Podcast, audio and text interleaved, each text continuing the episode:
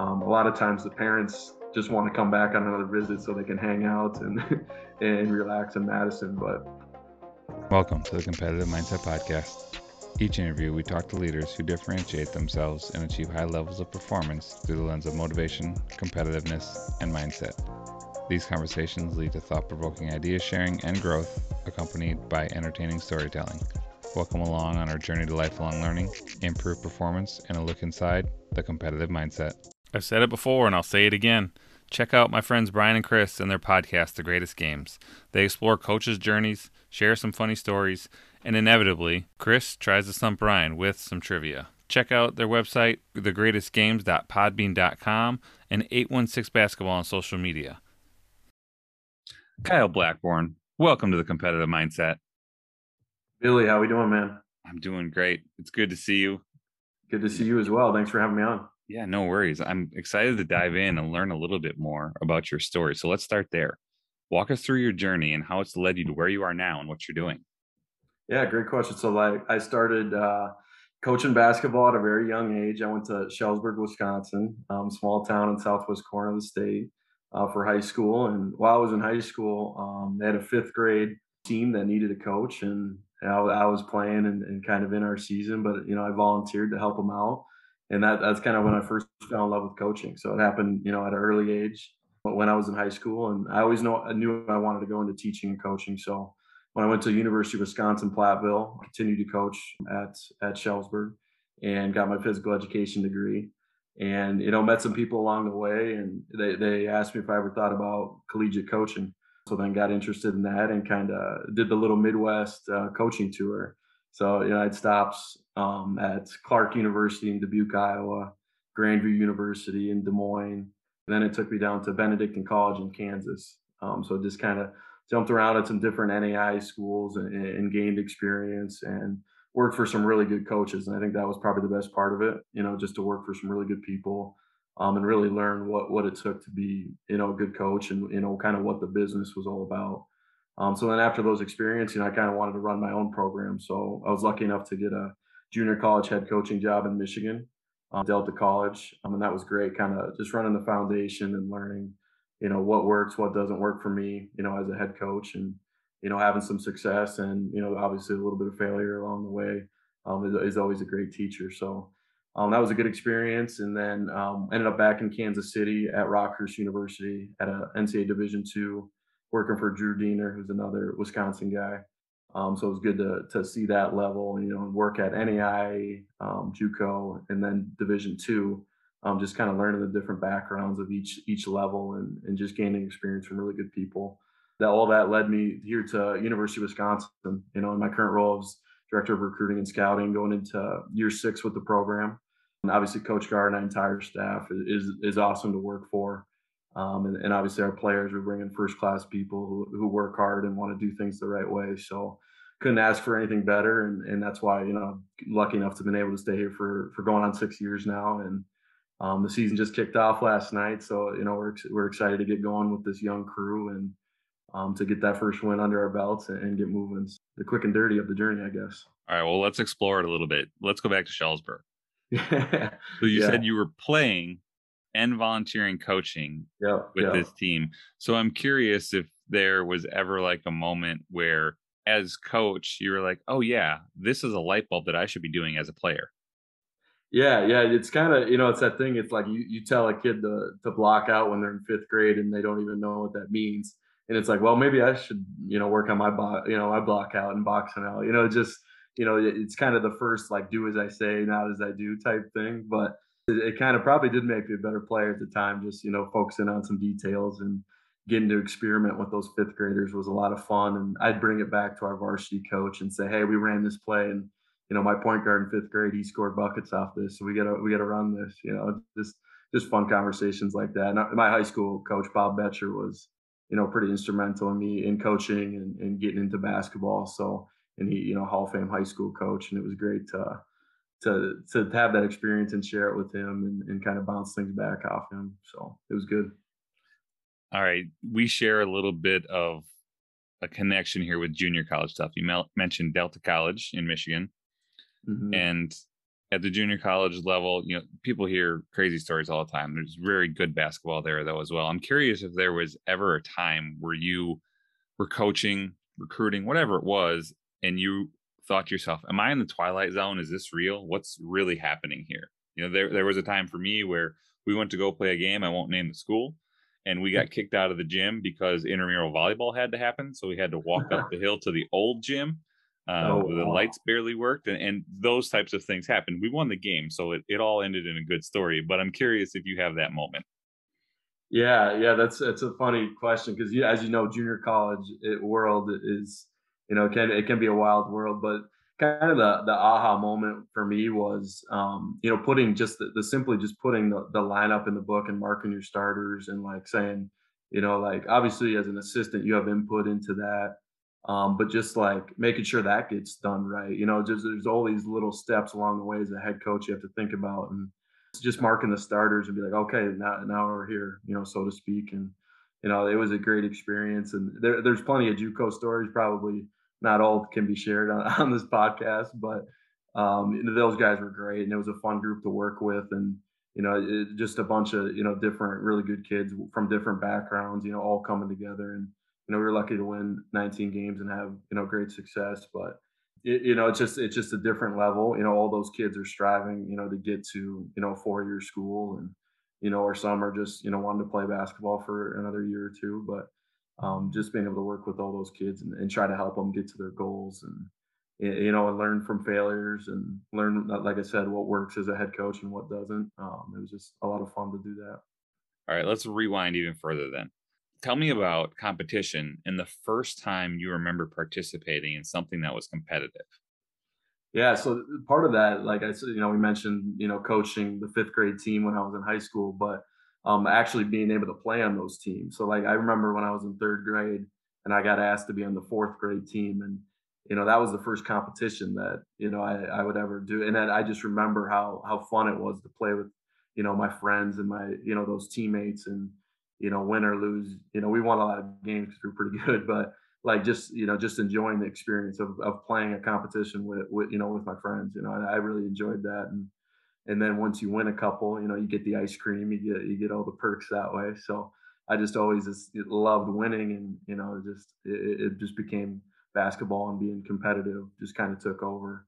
And then when I started coaching, you know, high school after I graduated, for those few years before I jumped into the college level, just it was just fun to coach kids and, you know, see how much joy they got out of it, and, you know, working together on a competitive level to see how we can win games, and just kind of really fell in love with that process.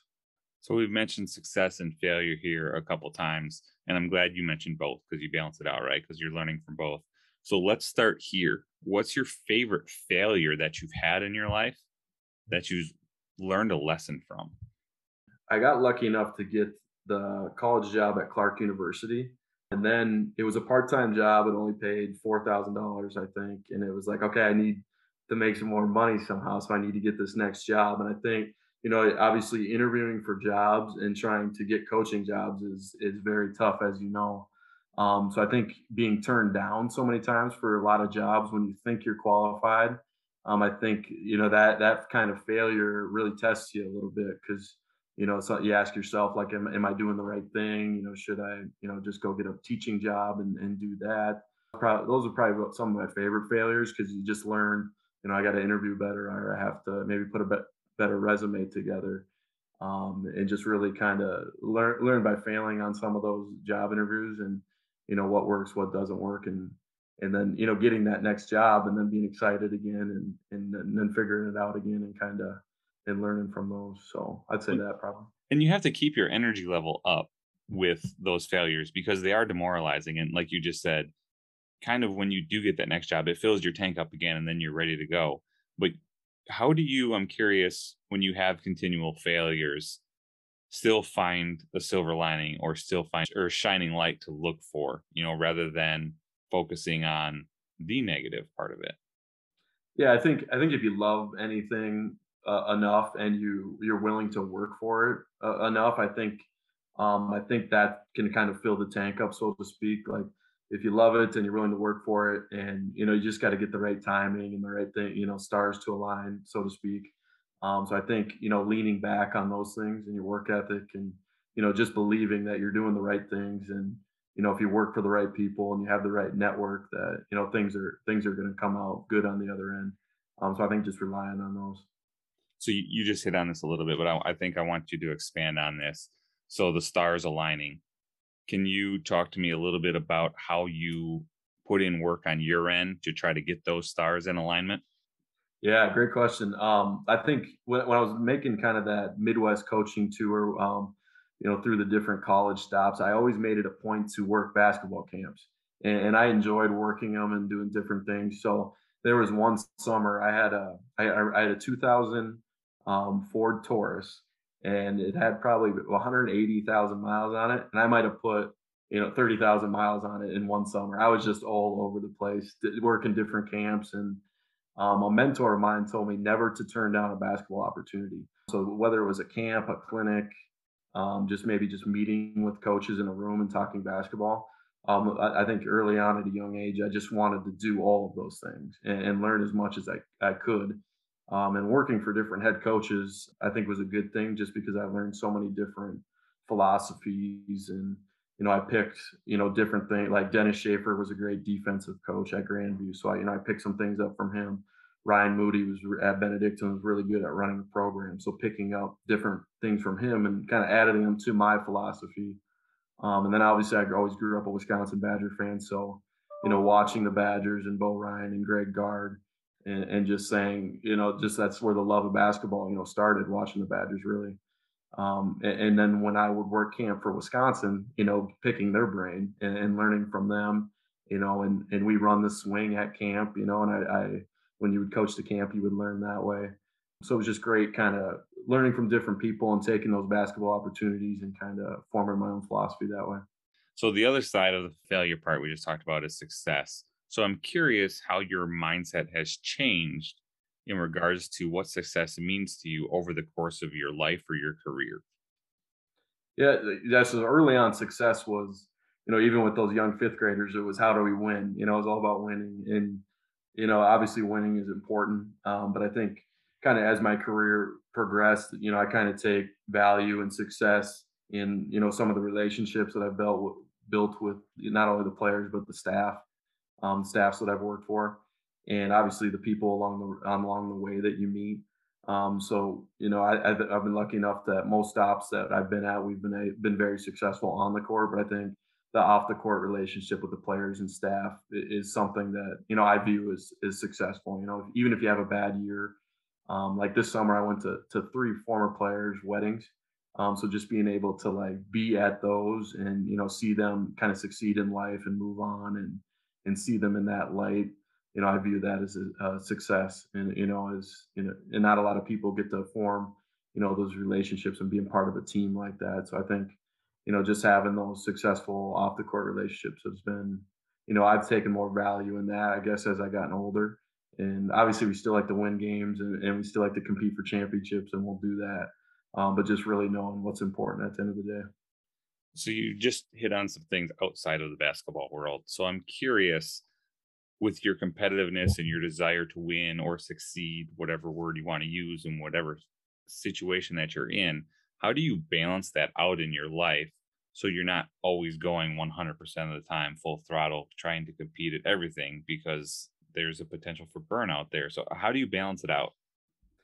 Yeah, it is tough. And sometimes like my competitive switch is always on, right? So like I could be playing a board game or, you know, playing darts against my girlfriend or something, and I always want to win. And she might not like that either, but just the competitive nature sometimes is always takes over. But really, like you said, at the end of the day, when you leave the court, you gotta be able to balance that work life, you know, have a good work life balance, you know, ultimately.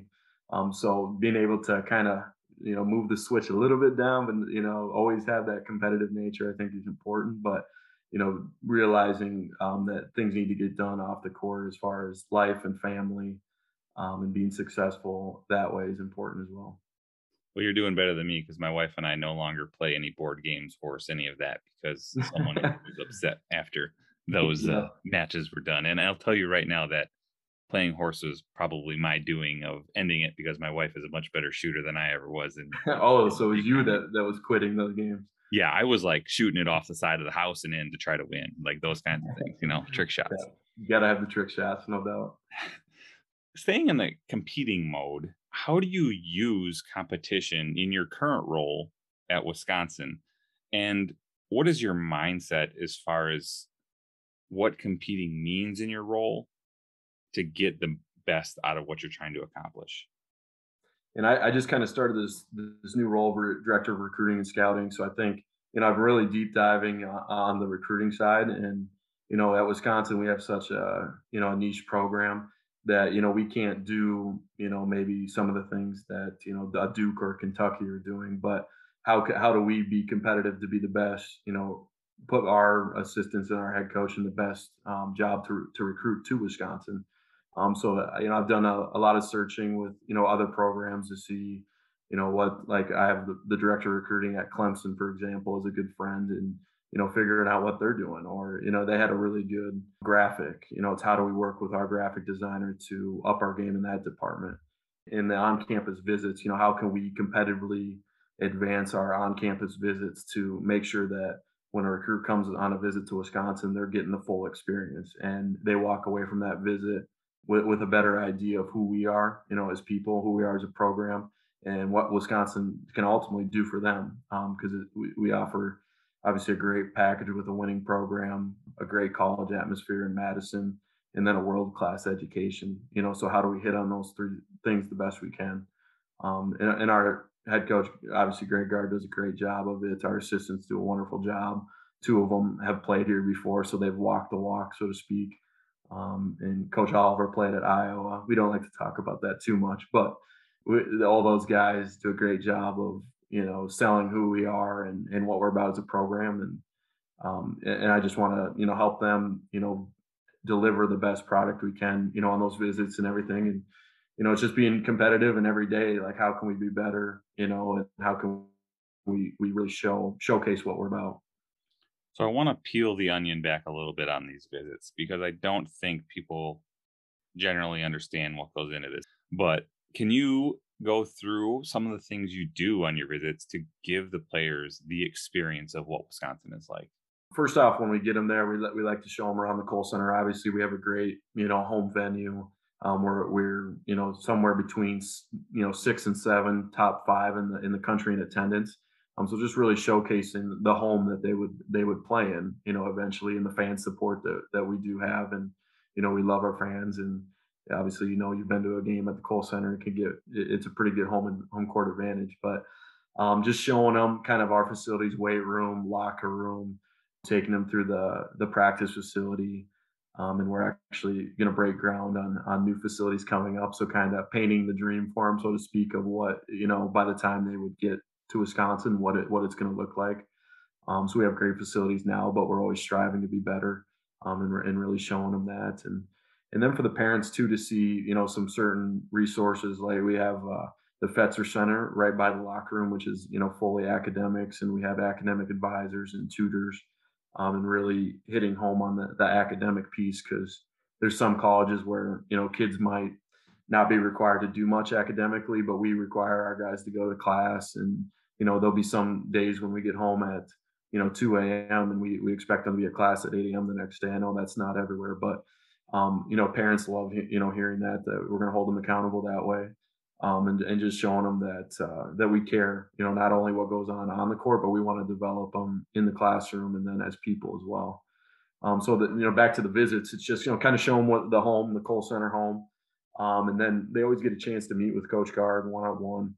And if it's a first meeting, you know, Coach has his presentation that he'll go through, and, you know, we won't share all his details on what he talks about there, but he does a nice job of, you know, because he loves this place and cares for it, and he's a great coach, so he does a nice job of showing what it would be to play for him. And then, you know, on a later visit, maybe doing some X's and O's, you know, going through film with the recruits and showing them, hey, this is how you fit in with us. This is why, you know, we think you'd be really good here. I think kids enjoy that part, you know, just, you know, that they see, you know, former successful players that look, you know, that are, you know, have their game, look like them, and they could see themselves succeeding in our program. So I think that's important. And then we always like to kind of center the visits around, you know, some sort of an event. So if there's a home football game where we can go over and kind of relax and take in a football game, go on the field and kind of see the game day atmosphere. You know, we love to do that. Obviously, we want to do a campus tour and show them all the buildings and academic resources.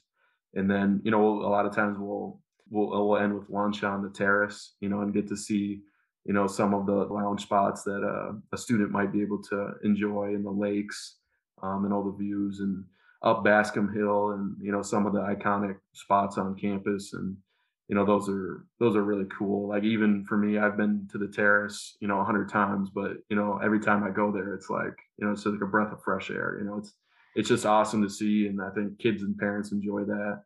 A lot of times the parents just want to come back on another visit so they can hang out and relax in Madison. But, you know, that's some of the main points we'll hit on a campus tour and a visit. But then we always, you know, enjoy food together. Like, we'll go, you know, for meals and be able to sit down. And a lot of times we're recruiting the student athlete and the parents, but a lot of times we want to figure out what they're about too. You know, is it somebody that, you know, is this going to fit? Is this going to work for us? So not only are we recruiting them, but we're kind of, you know, making sure it's a good fit and not interviewing them, so to speak, but making sure that, you know, they're about what we're about. And it's not going to be, you know, with the transfer issues and everything, obviously, you know, that's a huge part of it. And we want to avoid that as much as possible. So we want to make sure, you know, it's the best fit that we can get. And they're a lot of fun, you know, just because they're excited to be here. We're excited to have them, or else we wouldn't have invited them to campus. So it's a lot of fun to get to know them and really show what the university's about in our program. I just got to give a quick shout out to AJ for the video stuff you mentioned there. Yeah. with the guys. And I'm sure that when you go to Bascom Hill, you don't mention that they have to run up that in preseason. Oh, we tell them every time they're running up that. And yeah, you're right. AJ does a great job with the videos, and it can be on a moment's notice. We're like, AJ, we got a recruit coming Saturday. We need this for a video. And he whips it up perfect every time. So it is a nice job. All right. So Bascom Hill makes me think, you know, of things that aren't so fun necessarily. So it's going to lead me to fear or joy. So when you're competing, whether it starts with your girlfriend or, you know, in a game at the Kohl Center or on the road somewhere, are you driven by the fear of losing or the joy of winning when you go into that competition? I would say more the joy of winning, just because everybody, we have like a process we go through, whether, you know, when we're 2 days out, this is what we do as a program to get ready. When we're 1 day out, scouting report, video. And, you know, we never skip steps in the process, no matter, you know, what game it is or what, maybe it's even running the hill and getting in shape to run the hill, you know, just the process of going about that. But, you know, back to a game and a competition, I think it's the joy of winning, because we, you know, you put in all this work, you know, the guys have all week on preparing. And then you get to kind of the test, which is the game. And that's the fun part. That's when you get to let it rip. And then when you see that process kind of play out and get the win, you know what comes, you know, the celebration and like to enjoy it in the locker room with the guys, knowing you did it together. And it's something special. Every win is you never want to take it granted for it, because they're hard to get. But that joy of winning, I think, is what drives you. You want to work and go through the process to get to that point. So you just mentioned there your process. So I'm curious, what is something that you have changed your mind about recently that you previously believed to be true, or you had a process about that you changed, and now you are in this alternate area because you were given new information or you learned something unique? I think one thing that we have not changed, but kind of tweaked a little bit, you know, we talked about, you know, the visits and what we do on recruiting visits. And, you know, so a big topic nationwide on these recruiting visits is to have the recruits wear your jersey and do like a photo shoot and for Twitter and Instagram. And, you know, teams kind of get wild with it and have fun with it. We talked about it as a staff, and we, you know, to put that jersey on means something. You know, we have two former players as assistants. Like, that jersey means something. It's like, we don't want, you know, just anybody, you know, having a photo shoot in a Wisconsin jersey. So, you know, we've kind of talked about maybe changing our mind on that and not doing maybe as many, maybe waiting till, you know, maybe they're a senior or they're about to, you know, make a college decision. So really kind of narrowing in, like if you're going to put that jersey on for a picture, we really want you to be a Badger, and we want to make it special. And that means something, right? Not just anybody who comes to campus, you can do a photo shoot, you know, type of thing. So that's something we're thinking about, you know, a little bit. And, you know, something we've probably early on, maybe we put everybody in a jersey and take a picture, but now, you know, maybe want to be a little bit different that way and make it more special, more meaningful.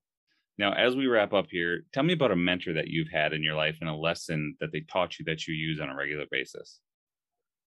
I'd say we were talking about the different college stops I've been to. One of the coaches I worked for, Ryan Moody at Benedictine, has been just a really good mentor for me. And you know, somebody I talk with a lot about, you know, just anything, whether it be life or basketball. But I think the biggest thing I learned from him is to how you run a program and how you kind of unite people, because there's a lot of people that are involved in a program, from, you know, not only your players, but your student managers to your administrators to, you know, just the townspeople that might come to a game, you know, at some of these small schools. And, you know, just how do you tie that whole community piece together? I think he did a great job of that. And I learned a lot, just basically how to run a program and, you know, some of the finer details of, you know, how do you bring people together? And, you know, he's a great mentor for me. Awesome. So I want to get you out of here on a fun question. Use your imagination a bit. Okay. Imagine a refrigerator and you look inside that refrigerator. If you could pick one item out of that refrigerator that best identifies with who you are as a person and why, what item would that be?